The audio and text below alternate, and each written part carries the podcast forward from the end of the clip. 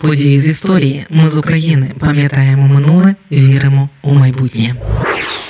Видання Українська Правда називають одним із найвпливовіших в Україні. Це перше у нас онлайн-видання, яке заснував Георгій Гонгадзе, журналіст, який насправді змінив вітчизняну журналістику як таку. Проте, на жаль, не стільки своєю діяльністю, скільки своєю смертю. 16 вересня 2000 року зник український журналіст Георгій Гонгадзе. Це подкаст події з історії, який звучить завдяки вашій підтримці. Щоб допомогти нам, заходьте на сайт ми з України.ком та тисніть кнопку Підтримати. Про Георгія Гонгадзе знають по всій Україні і навіть за її межами. Про його вбивство розповідають в школах на уроках історії у розділі Новітня історія України. Усміхнене обличчя цього журналіста знайоме, напевно, кожному. Але історія трагічної розправи досі не має кінця.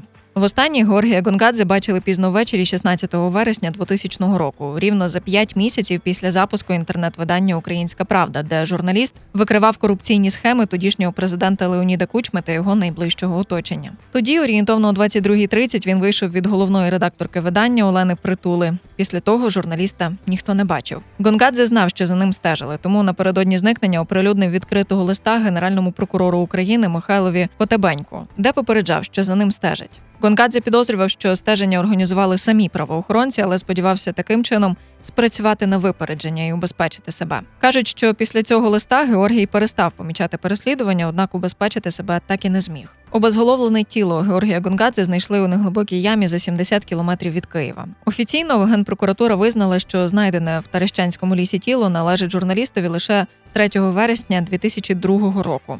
Рештки черепа, які за заявою генпрокуратури належать Гонгадзе, знайшли аж через 9 років. Після того, як знайшли тіло журналіста, тоді у 2000 році тодішній голова соцпартії України Олександр Мороз заявив, що має таємні записи розмов президента України Леоніда Кучми і високопоставлених урядових чиновників. А це голова адміністрації президента Володимир Литвин, міністр внутрішніх справ Юрій Кравченко, якого згодом за день до допиту у суді знайдуть мертвим з простреленою головою, та голова СБУ Леонід Деркач. Мороз тоді заявив, що ці розмови дають підстави вважати, що тодішній президент Леонід Кучма причетний до зникнення Гонгадзе. Кучма, звісно, усі звинувачення відкинув, та оприлюднення записів розмов стало початком касетного скандалу. Ці розмови називають плівки майора Мельниченка, таємні записи з кабінету президента Леоніда Кучми, які зробив начальник його охорони, майор Мельниченко. Записані вони були за словами майора на диктофон, що був схований під диваном.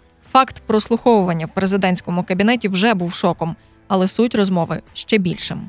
Однак не все так однозначно з плівками Мельниченка. Хоч слідству і вдалося з'ясувати, що плівки реальні, але довести, що це не монтаж, не вийшло. Сам Мельниченко свідчити у суді стосовно плівок відмовився, тож як докази вони не долучені. А згодом ще й стало відомо, що перед тим як оприлюднити плівки, майор ними торгував. Але касетний скандал вивів людей на вулицю. Починаються акції Україна без кучми.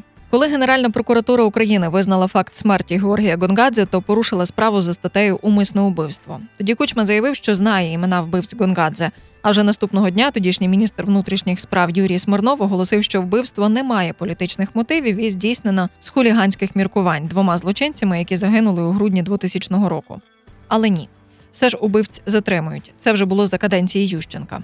15 березня 2008 року апеляційний суд Києва визнав винними у вбивстві Гонгадзе трьох колишніх співробітників департаменту зовнішнього спостереження МВС Валерія Костенка, Олександра Поповича і Миколу Протасова і призначив їм покарання у вигляді позбавлення волі терміном від 12 до 13 років. Один із викрадачів Георгія Микола Протасов помер у колонії наприкінці березня 2015 року. До довічного позбавлення волі було засуджено 29 січня 2013 року і колишнього начальника департаменту зовнішнього спостереження МВС України.